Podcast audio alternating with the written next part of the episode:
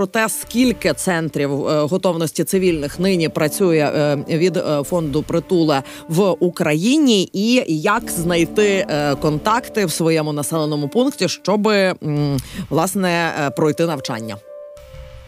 Е, на даний момент працює 16 центрів готовності цивільних у 14 регіонах України. Але після публікації зі сторінки Сергія, після комунікації, виникло дуже багато запитів із інших регіонів. Тобто, е, я думаю, що в найближчий час їх буде набагато більше. Переважно вони відкриваються у обласних центрах, але проект мігрує до менш е, великих міст, міст районного обласного значення, районного.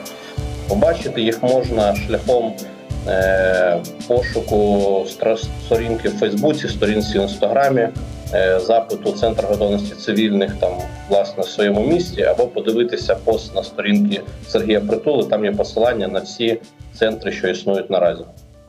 Е, розкажіть трошечки про саму ідею, як е, е, виникла виникла ідея створити такі такі центри, що послужило не знаю таким поштовхом, можливо, і натхненням для створення. Насправді фонді Сергія Притули існує дуже багато напрямків роботи. Це не тільки допомога армії, хоча допомога армії це основний. Е, є також гуманітарний напрямок, є напрямок е, ремонту техніки, є напрямок. Е, допомоги житлом для переселенців, і одного одного в один момент подумали, що в принципі з 24 лютого ми всі живемо в новій реальності, в якій кожен цивільний має бути готовим до ну власне до будь-чого. Тобто, ми вирішили, що умовою існування нашої країни, взагалі, як там у свій час Ізраїлю, це тотальна і повна готовність як військового, як політичного керівництва країни, так і цивільних. Тому вирішили робити такі міні-курси підготовки для цивільних. Це не є е, курсом, який дозволяє мати певну експертизу, але це вирішує декілька основних завдань. По перше, це готує людину до мобілізації, тому якщо і коли вона мобілізується, вона вже має там маленький рівень знань і розуміє, коли вона йде. По-друге, е, на випадок, можливо, там не завтра, не післязавтра, а там через рік або роки якоїсь е, спроби швидкої окупації, знову ж таки може виявитися, що ці знання е, людям надобляться. По-третє, навіть проходячи такі базові курси із дисциплін, людина може для себе мати внутрішню базу порівняння, тобто спробувавши потримати в руках гранатомет. Е, попілотувати коптер, спробувати зімітувати допомогу бійцю на полю на полі, на полі бою, е, з'ясувати для себе, що для неї ближче, що вона вміє робити, що в неї там е, вдається, і йти мобілізуватись уже свідомо. Тобто казати, що я маю хист, маю мені подобається, я хочу бути саме там пілотом коптера або сапером. Ну і звісно, треба відкидати той варіант, що можливо так складуться справи, і в Україні буде повна мобілізація, і не факт, що всі зможуть пройти повноцінне навчання. Тобто, можливо, що ці знання можуть стати е, єдиними знаннями військовими людини, яка потрапить на фронт. Е, є також цивільні теми, які допомагають людям підготуватися до блекауту, які допомагають людям. Е, отримати базові знання по мінній безпеці, тобто вміти розпізнавати е, речовини, що вибухають. Це дисципліни, які дозволяють підготуватись до мобілізації, зрозуміти, що потрібно мати, а що видадуть в армії. Ну і взагалі безліч таких різних тем. Тобто, вирішили, що населення України має бути готовими, тому потроху почали почали проект в Полтаві і поширили його по ну майже всій території України наразі. Якщо отак, от за пріоритетністю розставляти, то а, для наших слухачів ви би радили з якого а, тренінгу почати? Абсолютно для всіх цивільних е, чи тих, хто готується стати військовим, е, власне, е, які знання ну найбазовішими мають бути? Найбазовіші в першу чергу знання по домедичній допомозі, по тактичній медицині, по основам тактичній медицині, по стрілецькій справі.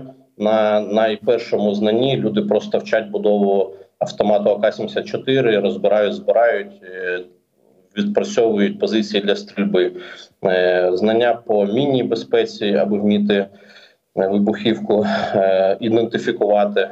І можливо про поводження під час артилерійських та ракетних обстрілів. Дай Боже, щоб це нікому не знадобилося, але е, це може бути з кожним в Україні, тому варто знати, що і як треба робити. Ну такі чотири перші теми.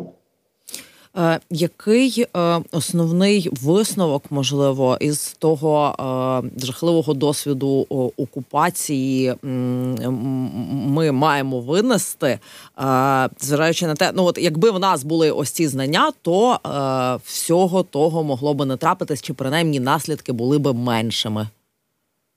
Ну насправді були люди, які після 14-15 років е, вважали і були впевнені в тому, що буде велика війна, що нам треба готуватися. Наразі це знання вже е, доступно до багатьох, і е, ми просто країна, яка живе поряд із країною гопником, яка може будь-якого часу будь-що зробити. Тому ну ми вважаємо, що в цьому сенсі Україна має бути як Ізраїль. Е, е, як до того, щоб мати навіть дві спеціальності цивільну і військову, і е, мати можливість там моментально перепрофілюватися відповідно від викликів часу. Тобто ці знання точно будуть не, зайві, і до того ж, така масова робота вона також нагадує людям про війну, яка триває. На жаль, дехто це забуває, але це путь в нікуди. Тому ми будемо тільки масштабуватися.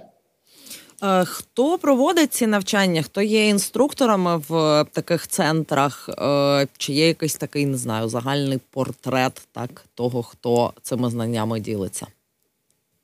Так, переважна більшість інструкторів це військовий з бойовим досвідом. Фонд притули має надзвичайно великий авторитет серед військових, серед командирів. Тому у разі там відпусток або Е, якоїсь іншої роботи на пунктах постійної дислокації військові залюбки з радістю проводять ці навчання без е, запитів на будь-яку оплату.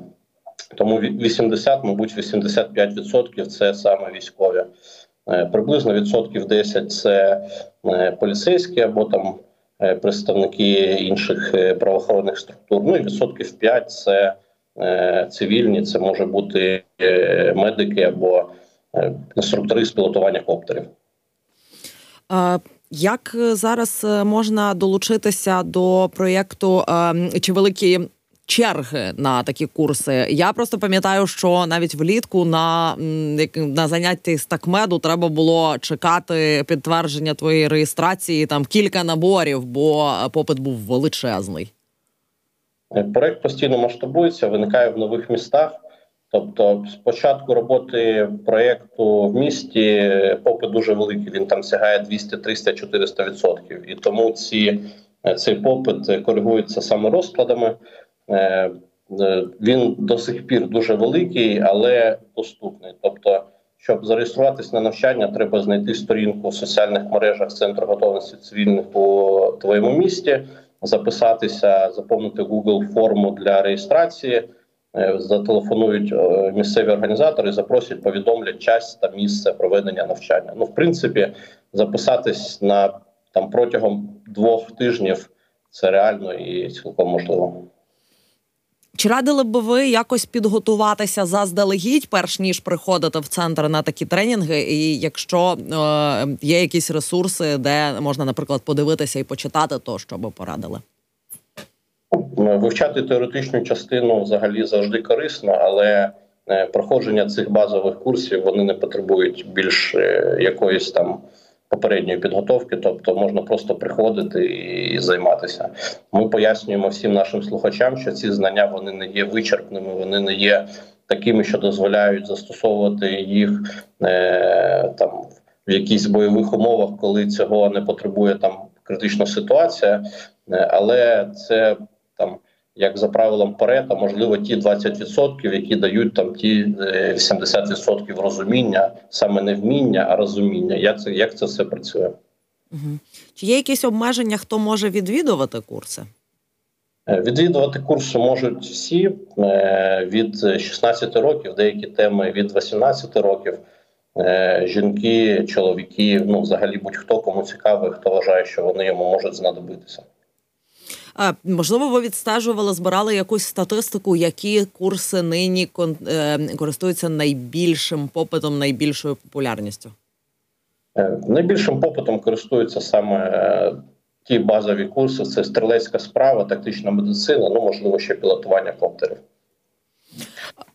Якщо говорити про е, ось цю базову підготовку, яка має бути в кожної людини в умовах війни, то от, от окрім е, цього багажу знань, е, що ще про що ще кожному цивільному, на вашу думку, нині треба подбати в Україні, щоб казати, що там свій мінімум з підготовки до виживання в умовах війни я виконав.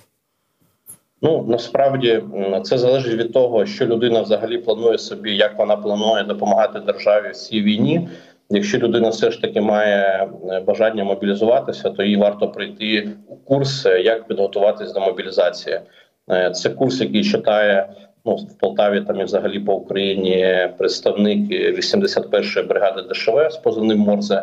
Він має абсолютно всі необхідні речі, аби е, повноцінно воювати. Але під час навчання він дає побачити, потрогати всі ці речі розповідає, що видадуть в армії, що не видадуть в армії. І головний інсайт цього курсу це розуміння того, що е, все це неможливо купити одразу, навіть якщо в тебе є гроші. По перше, це все коштує грошей. По-друге, це все треба знаходити, замовляти. Воно має певну інерцію. Тобто, це не так просто, як здається.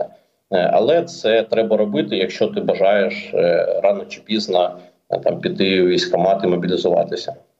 Е, що стосується цивільних компонентів, то е, найбільше запит час на виживання в умовах блекауту, тобто, взагалі, там які пожежні е, вимоги до застосування генераторів, е, де можна ставити генератор, бо це також там має певні і технологічні, і пожежні вимоги, е, як, наприклад, зігрітися в своїй оселі за відсутністю тепла та світла ну і такі більш е, прикладні речі саме з виживанням. Якщо говорити про підготовку військових, е, якщо е, людина, ну наприклад, пішла, встала на облік в військкомат, то що одразу має підготувати саме зі спорядження, і скільки це може коштувати зараз?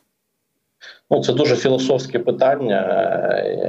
На цих курсах є чек-ліст, який там приблизно включає в себе там 20-25 позицій. Ну, взагалі, ця інформація там є і в інтернеті, і безліч роликів в Ютубі, але там за ну дві хвилини це розповісти там дуже. Е, дуже складно, тому але от е, чек-ліст є. Тобто, треба просто собі знайти цей список, е, чи прийти в центр і на курсі вже його собі здобути, і тоді вже по цьому по цьому списку готуватися. Правильно розумію?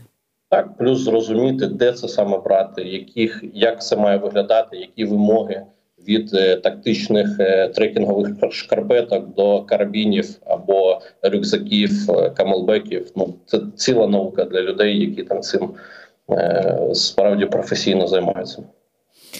Ще про е, якісь можливо особисті історії, якщо можна е, можна про це говорити, хотіла би у вас запитати. Можливо, вам е, відомо, як склалася доля тих, хто такий курс проходив. А зараз, ну, наприклад, пішов в Збройні Сили України або не знаю, рятувальником, чи можливо щось, щось інше. Ну, ми не відслідковуємо кожної з історій, але точно знаємо, що там декілька наших учнів вони мобілізувалися. Зокрема, е, одна жінка мобілізувалася до Азову, е, будучи медиком. Ну, ці курси стали такою останньою. Е, останньою краплею, яка переважила там це бажання, і вона відчула себе готовність це зробити. Багато із учасників курсів стають волонтерами проєкту, тобто їм настільки подобається те, що вони роблять, що вони приходять і запропонують там без заробітної плати брати участь. Тому там в Полтаві там більше десяти таких волонтерів. Ну взагалі, взагалі вони є там по всій Україні. Інколи студенти самі пропонують проводити якісь курси з виживання, і ми там включаємо це в програму. Є такі студенти, ну їх не можна назвати студентами, скоріше слухачі, які е, проходять взагалі всі курси, які є декілька, деякі, деякі по декілька разів, навіть там просять е, без е, макету автомату просто прийти ще раз там послухати. Ну тобто вони знаходять себе в цих, е, в цих речах. І також е, розкажіть тоді, як е, можна стати е, от таким от інструктором, якщо в когось з наших слухачів є такі навички, якими людина воліла би поділитися з іншими, то як діяти в цій ситуації? Ну, варіант один написати до відповідного центру готовності у своєму місті. Варіант два написати мені в особисті на Фейсбуці. Я з радістю поспілкуюсь, і ми там визначимо в якому місті або як організувати цю всю роботу. Е, яких е, е, яких навичок і чи людей з якими знаннями зараз найбільше бракує? Кого кого шукаєте, якщо шукаєте? Найбільший попит все ж таки на тактичну медицину, і він є не тільки від там цивільного населення, він є ще й від корпорацій, тобто багато бізнесів, фірм звертаються і просять провести їм внутрішній корпоративний тренінг, щоб в країні було там в два рази більше інструкторів взагалі з такмеду. Е, було б дуже добре, адже переважна кількість все ж таки працює на фронті, і це є пріоритетом. Але цивільних також треба вчити. Тому в першу чергу це саме медики. Медики або люди, які бажають вчитися і мають е, мають бажання опанувати там найпростіший протокол і почати з нього саме там цивільний. А чи достатньо один раз пройти курси з такмеду, чи ці знання треба з якоюсь періодичністю оновлювати? Ну, є там трохи різні формулювання. Тобто, такмед це вже там дуже високий рівень. Це тактична медицина, яка допомагає, е, дозволяє допомагати бійцям на полі бою. Е, починати можна з цивільного протоколу. Це так так званий TC3, тобто це скоріше до медичної допомоги той, що дозволяє людям, наприклад, там накласти турнікет, е, перебинтувати рану, зробити якісь там мінімальні реанімаційні заходи. І і далі протоколи йдуть в сторону поглиблення, і ну можна залишитись там на такому базовому рівні, викладати його досить успішно і вивчати, а можна йти далі там в притул до якихось більш військових речей. Пане Олексію, я дуже дякую вам за ці практичні рекомендації. Дякую за вашу роботу для всіх наших слухачів. Я нагадаю, що з нами на зв'язку був національний координатор проекту центрів готовності цивільних благодійного фонду Сергія Притуле Олексій Сердюков. І ось такі центри вони працюють зараз в різних регіонах України. Е, їх е, 16 і вони продовжують зростати. Вже понад 5 тисяч українців пройшли тренінги в таких центрах. Е, більше 200 навчань е, проведено у 16 містах. Е, власне на сайті фонду Сергія Притули зможете знайти більш докладну інформацію. Це знання, які зараз потрібні кожному. Йдеться не лише про військових, про тих, хто підлягає мобілізації. Йдеться про всіх нас з вами. Бо поки маємо ось такого сусіда на нашому кордоні, будемо мати постійно потенційну загрозу. Е, тож що робити у випадках якихось критичних ситуацій, як надавати першу допомогу, як поводитись зі зброєю? Е, ці знання на жаль нині потрібні кожному.